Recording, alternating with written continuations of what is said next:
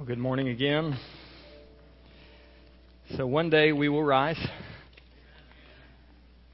and all the promises will be true, and there'll be no more sorrow, and there'll be no more sickness, and there'll be no more death. We won't even need a sun anymore because the Lamb, the Son of God, will be the light of the city. But it's not yet. Just a few more weary days and then, right? We'll fly away. And so we look forward with anticipation. We look forward with hope. We look forward with all the strength that it comes with that because the promises are true and they'll be made true forever. And that gives us hope to endure today when it's not the way it's supposed to be. When the process of redemption is still working out in our own lives and it's still working out through a fractured and broken world. We have hope to endure all that we might face in this life because the Spirit within us has sealed us and because the work of redemption is accomplished and because there's promises, one day we'll rise. And it'll all be gloriously okay forever. Let's pray. So, Father, thank you that our salvation isn't just a past thing, and thank you that it's not we're just waiting for some future, God, that it sustains us today. It sustains us, Father, through every diagnosis. It sustains us, Father, for every weakness and failure. It sustains us um, for walking through a broken world and just weeping for those around us whose lives are breaking, their homes are breaking, their relationships are breaking, Father. Um, that we're able to face um, just natural disasters, God, where people lose everything. And there's a hope that can secure them. There's a hope that we can look for because it's not going to always be this way. It hasn't always been this way, Father. It won't always be this way. We can trust you're working out this redemption. We can trust you're working out putting the broken pieces back together. And we can go be part of that. I ask you desperately that we at Fletcher will be part of that that we will be people who go into daily life and we put the broken pieces of the world around us back together. And that we are people who would let the work of the Father and the work of the Son and the work of the Spirit put the broken pieces of our own lives back together. To be this glorious picture of your redemption, this glorious picture of the grace that is ours in Christ, the promises that are ours. And so, Father, I pray you would march out that work in our lives just like you promised. You're faithful to begin a good work and you're faithful to complete it until the day of Christ. And I pray you'd walk it out of our lives into the world around us. Pray that in Jesus' name. Amen. So we're continuing on in Ephesians. Um, we covered the first little section of Ephesians a couple weeks ago. Um, and we looked at that, that first part. Well, actually, as we looked at it overall, it's about God redeeming a diverse people and forming them into this new family called the church. And he forms this new family called, the church for the sake of his glory. And so for the praise of his glory, so that his glory will unendingly be praised by all people, he has put a bunch of really different, diverse people into this one new family, the church. A couple weeks ago, we looked at verses, I don't know, 3 through 6, somewhere in there. And it was this, this eruption of spontaneous praise out of Paul's life. Blessed be the God and Father of our Lord Jesus Christ. Praised be, well spoken of. Praise God. And then he goes through this whole section here, which is, why should my soul bless God? What about God and what has He done and what has He accomplished that my soul should erupt in praise? Not just, yeah, praise God, let me say it with my lips, but that my, my soul should actually rejoice in my God. My soul should actually praise God because I'm reading these verses right here. That's the purpose. That's, that's why this is in the text. It's not only to be dissected, it's to be dissected to the purpose that my soul is inflamed with deeper affections for Christ because I have done this. That my soul actually blesses God, not just my lips actually bless God. And so in the first installment, we talked about uh, the Father, we're praising the Father because He adopts us and He declares us holy. And so the first work of redemption is the work of the Father, and the work of the Father is to choose us to be no defects, to choose us and declare us to be holy. And then the work of the Father to say, You are mine. You're adopted. You're my dearly loved child, and you are my dearly loved children as the church. We're going to take the next step today. God will restore all things for the praise of His glory. And so we go from the work of the Father to the work of the Son. And the work of the Son is the Son has accomplished the work of redemption for believers and the creation. The Son has accomplished the work of redemption for believers and for the creation. I don't know if you remember it. A couple of weeks ago, a Portuguese man of war washed up on Tybee. I'm not going back to that beach, man. Those things will tear you up. Alligators bite people, snakes bite people, gnats swarm around us. I got to go a whole week with not one gnat in my ear. And I had some company. You know, so I stay out in the sun too long, I get burned. Relationships around us are fractured, divorces happen, relationships break, churches split. What does all this have in common? The world is a broken place. And the world is filled with broken people. That's the commonality. Whether it's the creation attacking us, whether it's relationships fractures, and certainly our relationship to God, it is all broken. The piece of the world that God created to be very good has shattered into millions of broken pieces. And so man is filled with strife and man is filled with chaos. And by the way, this didn't start two or three election cycles ago. It's been since the fall that chaos and strife and shattered brokenness is all around us. But that's not the end of the story. The Son is working out this gospel. The Son has given us this gospel. And what this gospel does is it takes all these shards and pieces and begins to put them back together into something beautiful. That's what redemption does. It takes what is broken and it makes it whole. It takes what is shattered and seems like it can never be good again and never be beautiful again. And it creates a beauty that's deeper than we could have ever imagined it being. That's what the Son's up to. That's what He's up to in your life. That's what He's up to in your family. That's what He's up to in the church. That's what He's up to in the world that surrounds us. And so the only question will be, as those who have this redemption, will we walk out into a broken world and just take the little pieces God puts in our hand and put those pieces back together? The Son is accomplishing the work of redemption, and it's not just us as believers, it's everything that broke with the fall. He's bringing us back to the garden. So let's look at it as we go into the text, Ephesians 1 7 through 14. He talks about in Him, in Christ, we have redemption through His blood, the forgiveness of our trespasses according to the riches of his grace which he lavished upon us in all wisdom and insight, making known to us the mystery of his will, according to his purpose which he set forth in Christ. It's a plan for the fullness of time to unite all things in him, things in heaven and things on earth. In him we have obtained an inheritance, or in him we have been made a heritage having been predestined according to the purpose of Him who works all things according to the counsel of His will, so that we who were the first to hope in Christ might be to the praise of His glory. In Him you also, when you heard the word of truth, the gospel of your salvation, and you believed in Him, you were sealed with the promised Holy Spirit, who is the guarantee of our inheritance until we acquire the possession of it to the praise of His glory.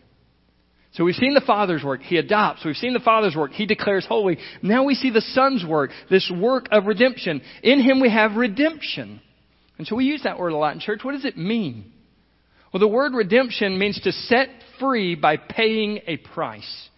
And so what Jesus has done in Him, in Jesus, and notice that's a theme throughout the text, in Christ, all the benefits of salvation are ours.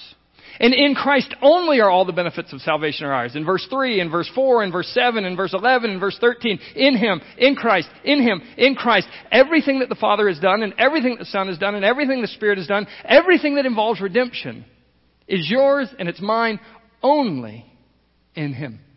In relationship to Him, in abiding in Him, being your life being taken and planted in the middle of Jesus' life.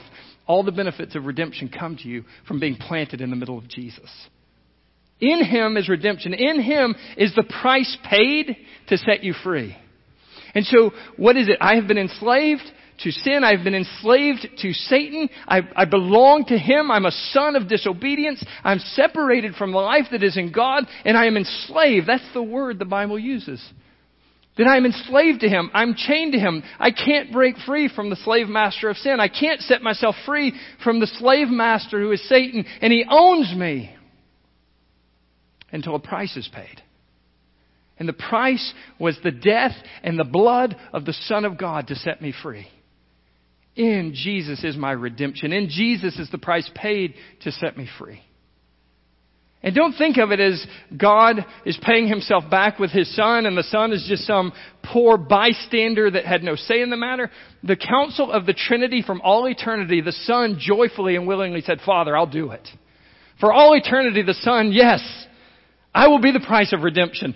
For the joy that was set before him, he endured the cross despising his, the shame. It was not God dragging his son to throw him on the cross. It was the glorious counsel of the Trinity that said, this is what it will take for redemption. This is what it will take to show the glory of our grace.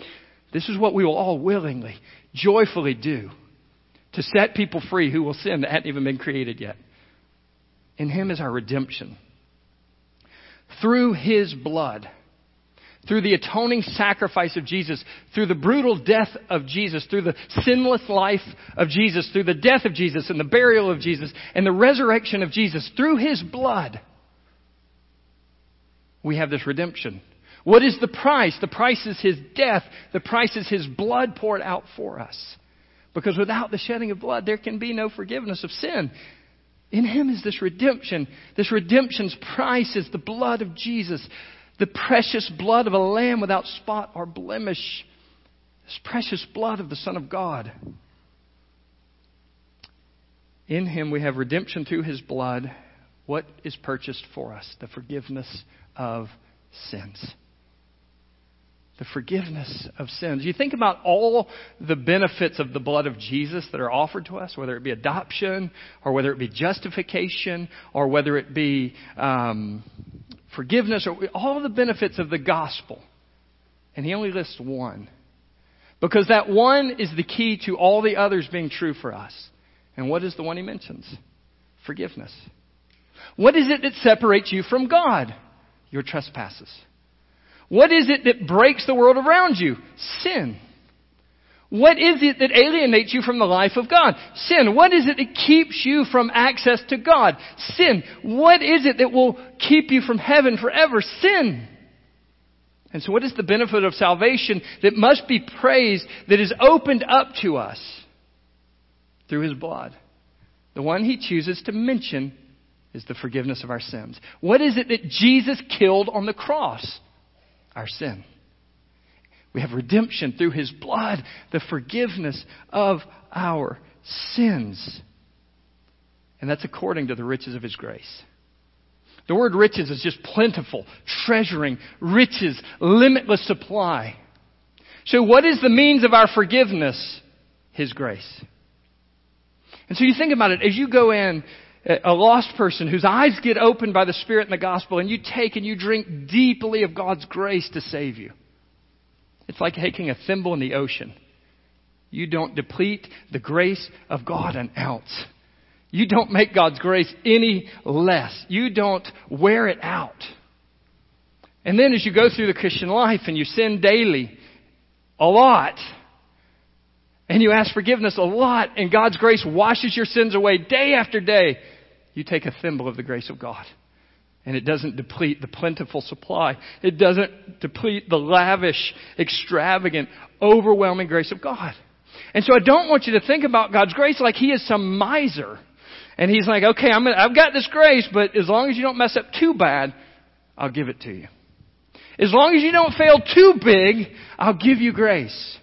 God is not miserly. He is rich in His grace. He lavishes beyond your need. He is abundant in His grace to you. And so it's not just as long as I don't mess up too bad, God will love me. As long as I don't mess up too bad, God will forgive me. As long as I don't mess up too bad or do anything really big, His grace will be sufficient for me. You can drink from your greatest failure that you could ever possibly think of or ever possibly have done and you can take as big a sip of grace as you could possibly take to cover that sin. And it won't have depleted the grace of God for your life and for the lives of the world one drop. Because the infinite glory of God in the first section is the glory of His gracious character that is lavish and abundant and cannot be worn out.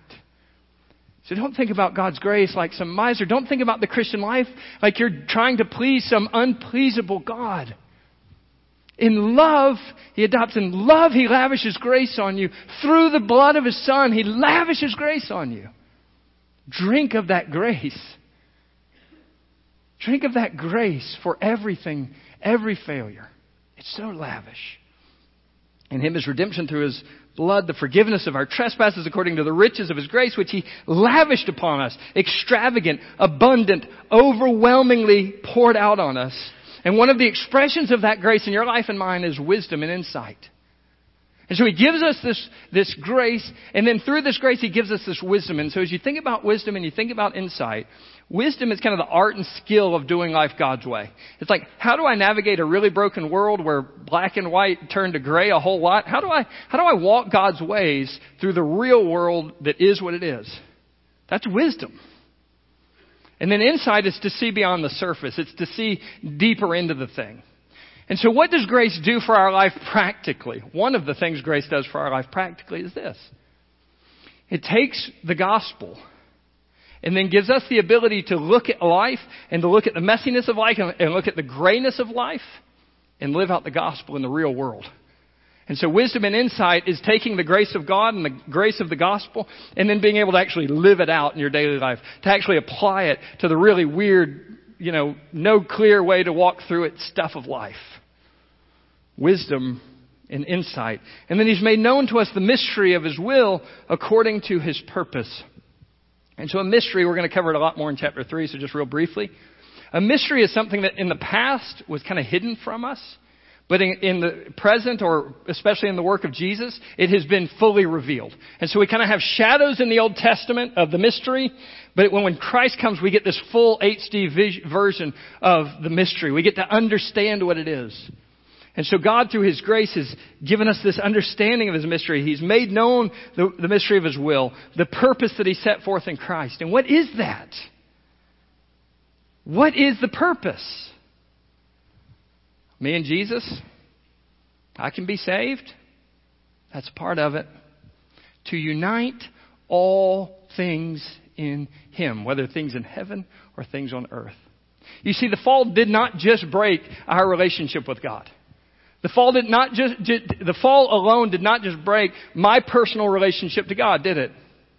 It broke my relationship with my spouse. It broke my relationship with other people. It broke uh, my relationship with the creation, and now the creation fears me, or the creation um, runs from me, or the creation attacks me. It broke everything. And so the Hebrew word shalom is the word for peace, and it's the word that means wholeness. And so it's everything being in place the way it's supposed to be. And when the fall happened, the shalom, the wholeness of the universe, split into millions of pieces. And Jesus is taking those pieces and reuniting them, bringing them back into harmony, bringing them back the way they're supposed to be until one glorious day he steps out of heaven with a trumpet sound, and then everything's the way it's supposed to be in an instant. But until that day, the gospel is putting the pieces back together. Until that day, the gospel is reuniting what has been fractured and bringing back into harmony what is in chaos. And that's the work of the gospel. That's the work of the gospel in your life, starting with God. But that's also the work of the gospel in your life with your spouse. That's also the work of the gospel in your life and your kids. It's also the work of the gospel in your life and the people that fill this church with you. It's also the work of the gospel in your life as you walk out into a world and start saying, here's the place God's given me. Here are the people God's given me to work with. Here's the stuff around me that's not the way it's supposed to be. And you start putting the puzzle back together to look like Jesus again. He's uniting all things and He's called a people to be part of that uniting work so that the shalom, the wholeness of the universe is restored until one day it's restored. He wants to unite all things. That's the plan. That's the, the purpose that he set forth in Christ, a plan for the fullness of times, to reunite everything back to the way it's supposed to be. And so we have that in verse 10, all things are being reconciled. We have in verse 11 a special way in which you are being reconciled, a special way in which we are being reunited. Because as believers, there is this special place of reuniting that we have that the, that the other people of the world will never have. And so he does this big cosmic plan of the gospel to, to put the world right, and then he comes to you and to me. And so let's look at it. In him we have obtained an inheritance, translators really struggle with this phrase, and it's probably got a note in your Bible if your Bible has such things, is that it can be translated multiple ways. The way that I think is best in context and after studying it is in Him, He has made us a heritage. Meaning, it is not our future inheritance he's talking about here. That's a few verses later. In this verse, he is talking about you and I are the inheritance of God. You and I are the heritage, the, the family line that follows after God because of the work of his son. In him, you were made a heritage. In him, you were made this special possession of God. In him, you were made his namesake. And that's what he has done. And so he's reuniting the world. He's putting the pieces back together. And then in you and I especially, he has this heritage. He has this new namesake, this new possession that is us. And this was predestined according to the purpose of him who works all things according to the counsel of his will. To predestine is to mark something out ahead of time, to mark out its boundaries before. And so he has marked out a heritage for himself. He has declared before anything ever happened in the world, I will have a church. Before anything ever happened in the world, I will have people. They'll be mine. They'll be my possession. They'll be my heritage. And so God has predestined that He would have a church. He has predestined that He would have a people that called His name and believed through His Son and were redeemed. In Him we have this. But notice this. It's according to the counsel of His will. The word counsel is the word of wise deliberation. And so, I don't know how wise it is, but occasionally you'll put a president at a table and all the cabinet will sit around the table with him. And again, bad example, but it's the human example we have. I don't know how much wisdom comes out of that table, for any of them. I'm not just talking about this one. So they sit around the table and they deliberate an issue. They figure out how do we handle this major issue facing the country. And they put all the best minds, well, they put all the minds that are in the cabinet together and the president sits there and they deliberate how to solve problems.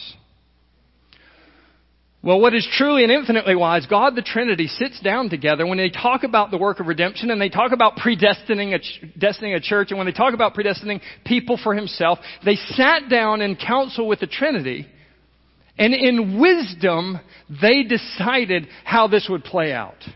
And so it is according to the deliberation, the wise counsel of His will. And so what it, hap- what, what it keeps us from is when we look at salvation from the side of choosing or election, which I know it scares us. Y'all gonna be alright. When we look at it from God's perspective and we see that, what we know is it's not arbitrary. It's not some flippant thing, oh, yeah, you, not you. No. As if some whimsical, God's just in a mood today and it's, you know, I'm sorry, you can't have it. It is the deliberate, wise counsel of the Trinity that works this plan out. It is the deliberate wisdom of an infinitely wise God that works it out. And so we can say it's not whimsical. But we can also say on the other side, you don't get to obligate God to your salvation. Like, I'm going to do the right work or say the right things, and God has to come get me. So we've got to balance it on those two sides. But the last thing we can say as we look at this passage, because we're going to get the counterbalancing in just a few verses, the last thing we can say is that whatever God's purposes are and however this works out, it is done from the infinite grace of God and love of God. And so whatever, however this thing works out with predestination, it is an expression of the grace of God. The God whose glorious grace will be praised, it's expressed through that. The God who in love does this is what expresses. So when you think about God, if there's any view you have of theology that robs him of love and that robs him of a gracious character that, that is a huge part of the definition of who God is, then you have missed it. In love, He does this. By the overflow of this unlimited grace, He does this work. And so that's kind of how we'll walk through that. There's a counterbalancing point in the next one as we look at it that kind of makes this thing a debate. But look at this. So that we were the first to hope in Christ would be to the praise of His glory. Why does He save anybody? Why does redemption through His blood happen? Why a cross and a death and a resurrection and glory? Why? Why does he adopt? Why does he declare holy? Why? For the praise of his glory. God, when He saves people, is to show His glory, to have His glory praised, to have His glory known, to have His glory enjoyed. God is about God, and because He's about God, He then becomes about people. And so His glory attaches to our good in ways that can't be separated, but He, it is about Him. And let's don't miss that. God is about God. We're about God. Our lives are about God. It is to the praise of His glory that you exist. It is to the praise of His glory that you are saved. He formed a people. Why did He form a people? For His own glory. And so we exist for God. We are about God. God is about God. The plan of redemption is about God. It is for the display of His greatness. It is for the display of His worth. It's for the display of His majesty. It's for a display of His perfections. That's why there's a salvation at all. And that's what God was thinking when He was on the cross. This will result in endless, eternal praises to us, the Trinity. That's what he was thinking. This will result in a never ending display of our worth and our greatness. This will show us in ways that condemnation, though it shows our glory, will never show as brightly as our grace will show our glory. And that's why there's a cross. That's why there's a salvation. For the praise of the glory of God, so that when you hope, that is, put your confidence, not your wishful thinking, in the promises of God through Jesus, that's what we know as the gospel. When you put your confidence in the gospel and all of its promises, your life will be for the praise of His glory.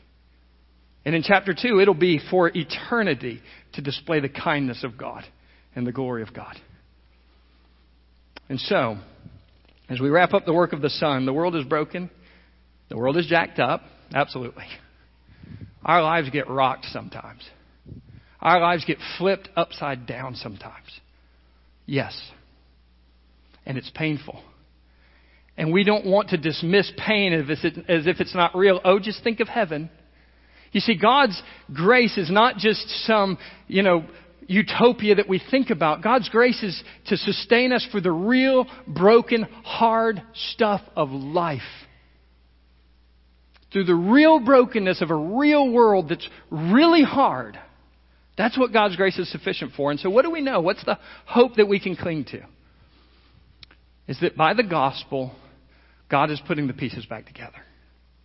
He's putting the pieces of your life back together. He is bringing you back to the garden. Did you know the story begins with a garden and it ends with a garden? He is going to continue to put the pieces of your life back together in a way that looks like Jesus more and more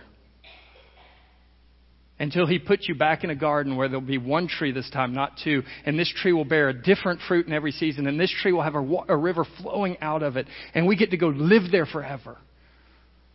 That's the hope, is that the gospel is restoring things in your life, and the gospel wants to use you to go restore things in the world. And so please, embrace your individual salvation. It's an amazing thing. But don't let the grace of God stop with your individual salvation. Let it put you into this community called the church. It did already, but go live like this is your family. Go live like this is your family. And then don't stop there. Let's together as a family go out and start putting the pieces of the world back together.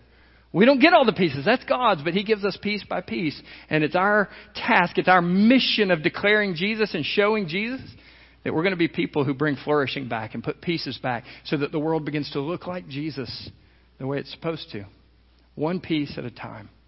The Son redeems. The Spirit has sealed believers as a guarantee of our eternal inheritance. The Spirit has sealed believers as the guarantee of our eternal inheritance. So, right after Amy and I got married, uh, I sold real estate for a few years. And man, when you're hungry, real estate's a bad business to be in. Right? Because you don't get paid until they close. And so, man, it's a, it's a pain, you know. No buyers come, and so the seller's mad at you as if you get to control who comes and sees the house, or you do everything you're supposed to do, but they want more money than it's worth. I mean, people are just people, no matter what environment you get them in. And when it comes to money, people are really people. But one of the things, a buyer would come and he'd give you a contract, and when he gives you a contract, he gives a check to the agent. And it's an earnest money check. And he says, I pledge when the terms and conditions are met, I will fulfill my obligations to buy this house. And I'm going to give you enough money that if I don't do what I'm supposed to do, it will be painful. It's an earnest money check. And so once you've met the terms and the conditions and the inspections and all that stuff that just has to happen, that money goes hard. Meaning, if anything happens where the sale doesn't go through, the seller gets the money because a pledge was made and it hadn't been fulfilled. When we look at this text, what we're seeing is that the Holy Spirit is God's earnest money for our salvation. It is a check placed inside of us to say, I will finish what I started in your salvation. It's a pledge to say, I will get you to eternity and I will keep you for eternity. I will, it, it's this first payment that guarantees all the rest of the payments will be made. And so the Spirit becomes that in our life. He's the promise of that. And I know we're good Baptists, so we're not supposed to talk about the Holy Spirit too much. Y'all get a little scared of Him. Y'all are afraid it might get crazy if the Holy Spirit shows up. Well, He's already showed up and He formed a church. He already lives inside of you. Do you not know you're a dwelling place, a temple of God by the Holy Spirit? Do you not know we as a church are a dwelling place, a temple of God by the Spirit, and living stones are being placed in it day by day, or people are being redeemed? So as we think about the Holy Spirit, He seals us. That is, He shows God's ownership of us, promises, seals the promises. But some other things the Holy Spirit does that are kind of important. He indwells us. You are the dwelling place of, the, of God through the Holy Spirit. He lives inside of you as this guarantee. Another thing the Holy Spirit does is He baptizes you into the church. And so the Holy Spirit's work when He, when He comes and He seals is that He baptizes you into this new family. The Holy Spirit points us to truth, leads us to the beauty and glory of Jesus, John tells us. The Holy Spirit empowers us. As we think about the Spirit, He empowers us. He lives in us to give us the power to follow Jesus and to follow His ways. The Holy Spirit is operative just as the Father is operative and the Son is operative. They're all working in redemption. And so let's don't treat him like some stepchild of the Trinity. Like he's, you know, there's the Father and the Son and they're great and the Holy Spirit. We don't know exactly what to do with him. He is God. He is God the Holy Spirit. He is God's means of coming inside and living inside of you. He is God's means of showing you Himself in His Word. So the Holy Spirit seals is what we're going to look at in this text. Notice the new section begins in Him again.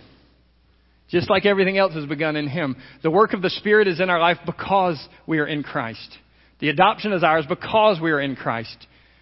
The redemption is ours because we are in Christ. And so in him, in verse 13, you also, when you heard the word of truth, the gospel of your salvation, believed in, and believed in him were sealed. And so I want to make that verse real simple for you. You were sealed with the Holy Spirit when you heard and when you believed. Do you see that? All right, so there's a lot of words to fill that out, and we're going to go through them. But the basic, simple concept, main verb, you were sealed with the Holy Spirit. How were you sealed with the Holy Spirit, or when? When you heard in faith and believed the gospel. And so notice this. He goes, uh, in him, when you heard the word of truth, the gospel of your salvation. Now this isn't talking about multiple hearings. This is talking about that very specific hearing of faith. Faith comes by hearing, hearing by the word of God. How shall they believe in him on whom they have not heard? And so this is the kind of hearing of faith that Romans 10 talks about. It's the kind of hearing, that special hearing where we are awakened from death to life and lost to saved. That's the kind of hearing he's talking about. What did you hear that made you alive? The word of truth. The word whose contents is truth. And if you think about the contrast of truth, truth as opposed to a lie. And as you think about the contrast of truth here, reality versus what is false. When you heard what is true, not what was a lie, when you heard what is real and not what is false, when you heard that, you were sealed. When you heard that and believed, you were sealed. And so, when we look at the word of truth, it is absolute truth. And you don't read blogs and you don't read books and you don't listen to podcasts and you don't listen to pastors and then allow those pastors to judge the word of truth. It's not their job.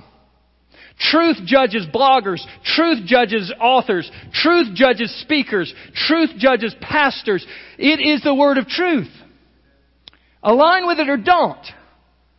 But you don't get to say truth isn't true. And me believing it doesn't make it more true. And you not believing it doesn't make it any less true. You know what else doesn't change it? Popular opinion.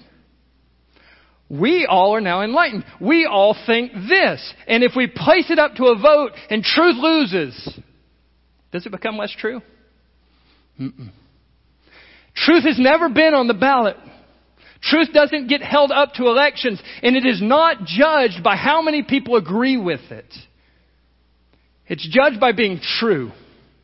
And so you have been saved by a word of truth. You have been built your eternity on this word being truth. And so do not allow people to take pieces of that truth away from you. And I'm not doing that to preach to the choir. I know we're supposed to believe this stuff. I'm doing this because you are, you have to build your life on something. And if you don't build your life on the right thing, it will always shake. And if you don't build your life on the right thing, when it really comes down to it, it won't hold. And if I don't tell you this is the word of truth, and if I don't tell you that all of it's true, and I let you take piece after piece out of it, when the time comes to cling to something, you won't have anything to cling to. Your eternity is built on this book. The hope of your life is built on this book. The ability to walk through really hard stuff in this life is on this book. And don't let anybody take any pieces away from it for you because you are going to need it one day. And you're going to need it forever.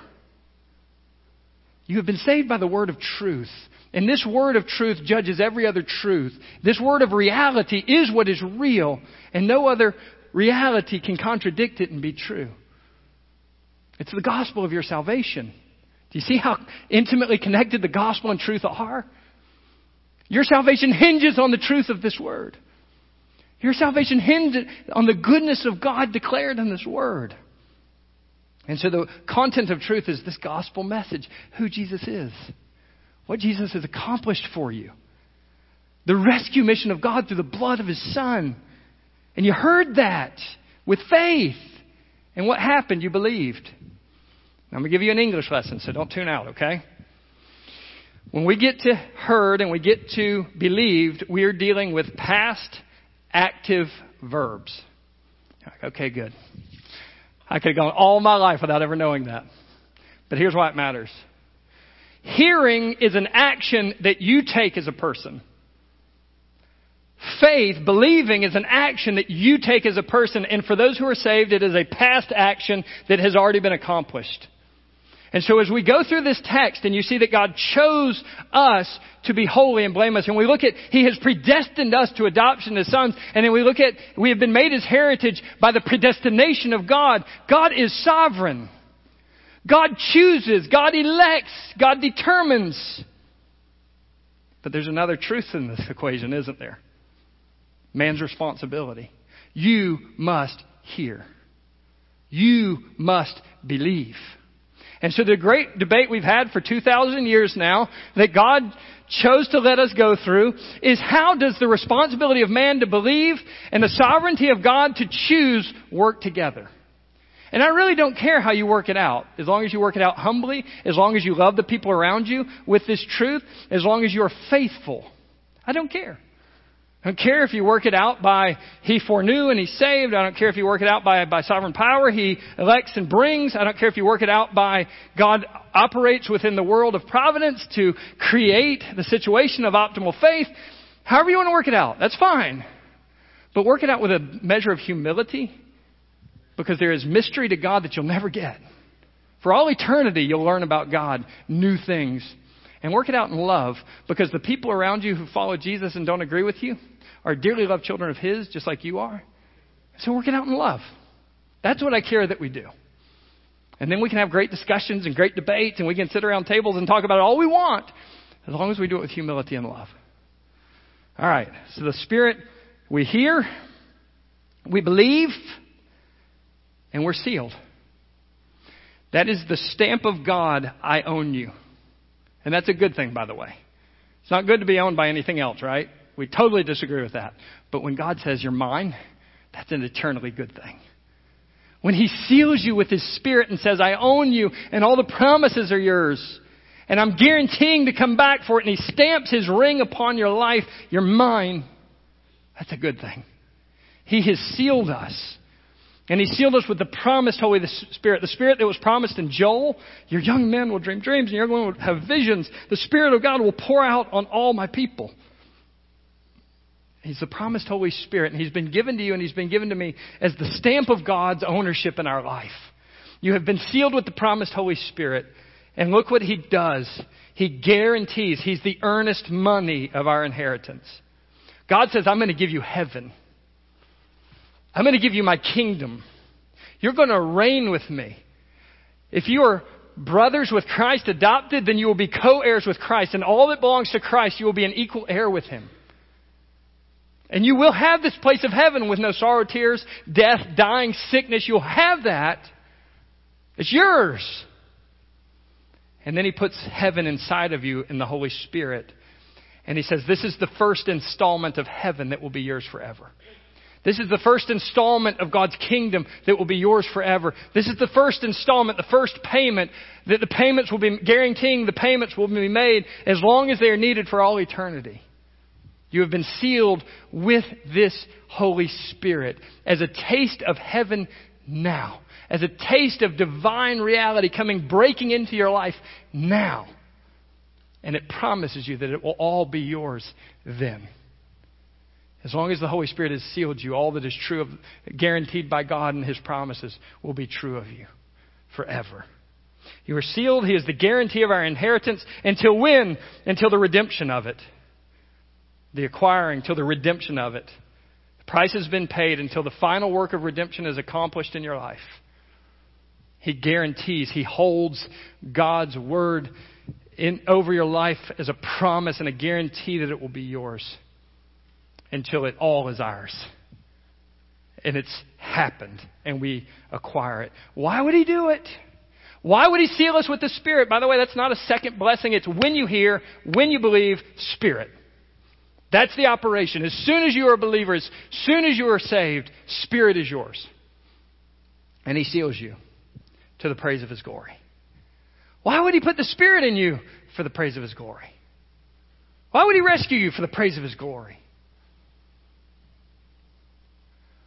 Why would the Father and the Son and the Spirit work out this amazing salvation that leads to the blessing of God, the Father of our Lord Jesus Christ? So that we, His people who are sealed with His Spirit, would live and enjoy and rejoice in the praise of His majesty and His worth on display. That we would be people who praise His perfections, who praise His worth. And so I want you to, well, let's go. A couple practical things. We'll wrap it up with that. A couple of practical things. First, recount reasons to praise. I want you to hold Jesus up before your soul until your soul actually delights in him. I want you to hold the Father up before your soul until joy is actually the response, blessing is actually the response. I was reading in Psalm uh, uh, a week or so ago, actually, as I was preparing this message, and in Psalm 6 it says, Be gracious to me, for my soul is languishing. So maybe you're hearing these truths and you're like, eh, I'm a little bored. Eh, that's too heady for me. I'm adopted. Yeah, that's good. I'll stick that away in my theological file cabinet. Oh, I'm holy. Great. Big deal. And our souls just tend to shrivel like that sometimes, don't they? And what is eternally precious doesn't feel very precious to us. And that's where we get sometimes. And so, what is the remedy? Work harder? Mm-mm. What is the remedy? Read a little more Bible? Well, you should, but that's not the remedy. What is the remedy? It is a simple prayer Be gracious to me, for my soul is languishing. The grace of God is the only remedy for a soul that doesn't care about the grace of God. The grace of God is the only remedy for a soul that has shrunken down and gotten tired and gotten into a routine and gotten into religious stuff and legalism. The only remedy is the grace of God to make Jesus precious to your soul again. And so you recount the things before your heart over and over again and ask this simple prayer God, be gracious to me. Make this matter to me again. Recount the praiseworthiness of God. Recount the reasons to praise God. And eventually, you know what will happen? God will be gracious to you. And a soul that's shriveled in the desert will become a soul that has lush rivers running through it. Be gracious to me. Second, show and share Jesus. Do you notice how this believing is tied to hearing? So the implication is if they must hear in faith, somebody must share in faith. And so you must share Jesus as well as show Jesus. Yes, we want to adorn the gospel. Yes, we want to make the gospel look as beautiful as we can in our lives. But do not ever think that we can bring people to Jesus without sharing Jesus with them. Faith comes by hearing, hearing comes because somebody speaks. And so our, our application all year long serve and share with two. Our application all year long is serve and share with two. It's this text. How will they believe if they don't hear? How will they hear if someone doesn't declare? The only break possible is that his people will keep their mouths shut. And we'll be nice. And we'll invite them to church. And we'll do church together. And it'll be great. But we won't open our mouths to show the beauty of a specific Jesus to the specific places and brokenness and joys of specific people. Show him, yes. Adorn the gospel, yes. And then open your mouth to say what he's like. Last, build your life on the gospel word. Believe it, read it, meditate on it. Do not let anyone have one piece of it to take out of your life. Build your life on this word. And you know what? If you do, it'll hold. It'll be like the life built on a rock when storms come and hurricanes come and winds come. It stands. And it won't be like the house that has been built on sand that Jesus talks about. And the storm comes and the sandy roads, and the wind comes and the sandy roads, and then your life collapses. If you'll build your life on this word, it'll stand when it needs to. It'll hold up when it needs to. And that's why I'm so passionate that you love it and believe it and read it and meditate on it and get in our, on our reading plan and you talk about it with other believers and you go deeper with ones because your life stands on this word eternally. And so, will your life stand when it matters? Comes down to this book. Let's pray. So, Father, we love you. We desire that our souls bless you, and we realize our souls don't always bless you. And so we want to declare to our soul, bless God who has chosen us to be holy and declared us holy, and He's chosen us to be without any defect whatsoever. We want to tell our souls, God, bless God. He has adopted you through His Son. Bless God, He has redeemed you by His blood. Bless God, He's given you the forgiveness of sins. Bless God, soul. Bless God because He is working to unite all things back to Him. Bless God, soul. Because He has made us a heritage. Bless God because He sealed us with the Holy Spirit. And Father, I pray for myself and I pray for my brothers and sisters throughout this room. Be gracious to us, for we languish. Be gracious to us because we don't see the beauty of this beauty. And we got to have your help to do that. We got to have your grace to do that. And so we pray, Father, that you would do it in us. In Jesus' name, amen.